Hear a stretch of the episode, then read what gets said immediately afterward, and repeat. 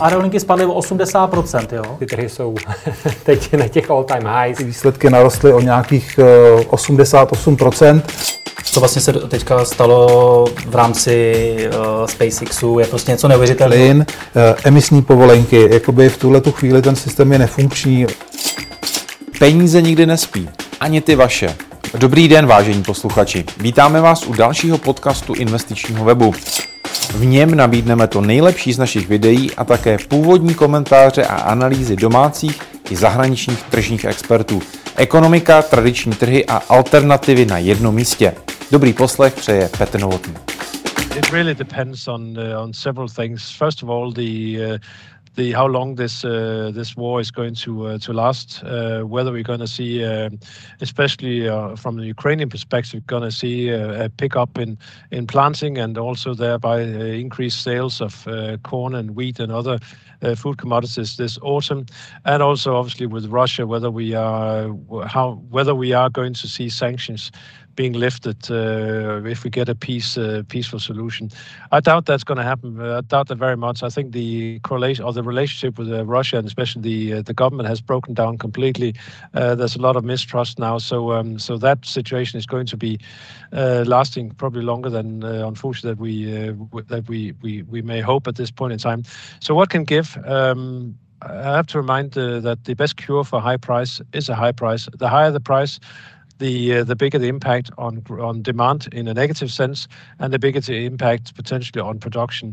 So I think at this point, uh, what will stabilize prices I, is the prospect of uh, global growth uh, slowing down. And uh, we're seeing that already now uh, with the interest rates on the rise, inflation starting to bite. We are having less money in our pocket to, to spend, and that will eventually, uh, or that is already having a negative impact on growth, and that will eventually help support, uh, balance the markets. Uh, but we have to remember as well, we have other issues. We have government spending probably going to set in, especially in China. We have the green transformation, which requires a lot of, of metal. So, so I think the outlook is uh, still elevated prices.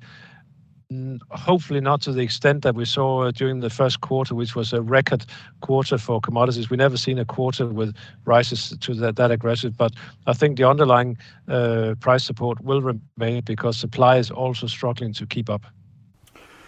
What are the other factors? You've mentioned a lot of factors that will actually influence the prices on commodity markets, and of course not on only on commodity markets, but what are the other factors? And I'm thinking, for instance, you mentioned China about a possible supply chain uh, supply chain problems. Uh, when we look at Shanghai, there are dozens, maybe hundreds of ships that are waiting for loading and unloading because of the COVID situation. So what is it that you actually uh, follow as well?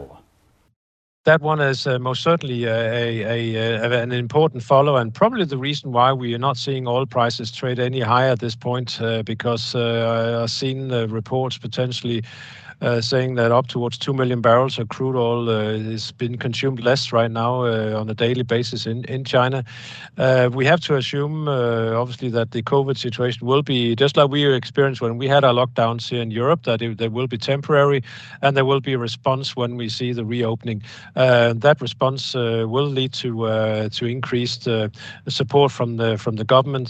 But you're absolutely right. In the short term, uh, we will see over the coming weeks and months uh, supply chain disruptions once again, uh, because uh, goods are not reaching China, and, and goods, especially go- the other way, goods are not leaving China, uh, some of the main ports right now, and that will have a, have another impact. And only, and again, that can only lead to either factories uh, not being able to produce, or factories being uh, being forced to put up prices because the scarcity of of uh, supply. So so that just adds, in the short term at least, to the inflation story, which is one that uh, doesn't really want to want to go away, and one that will continue to have an have an impact uh, on on uh, several key commodities. Chytrý investor nechodí jen v kravatě. Chytrý investor už dávno nesedí celý den v kanclu. A taky ví, že jsou důležitější věci než grafy a čísla. Chytrý investor má totiž Portu. Zhodnocujte své peníze chytře. Z Portu. O vše se postaráme a vy si tak můžete v klidu užívat své výnosy. Portu. Lepší místo pro peníze.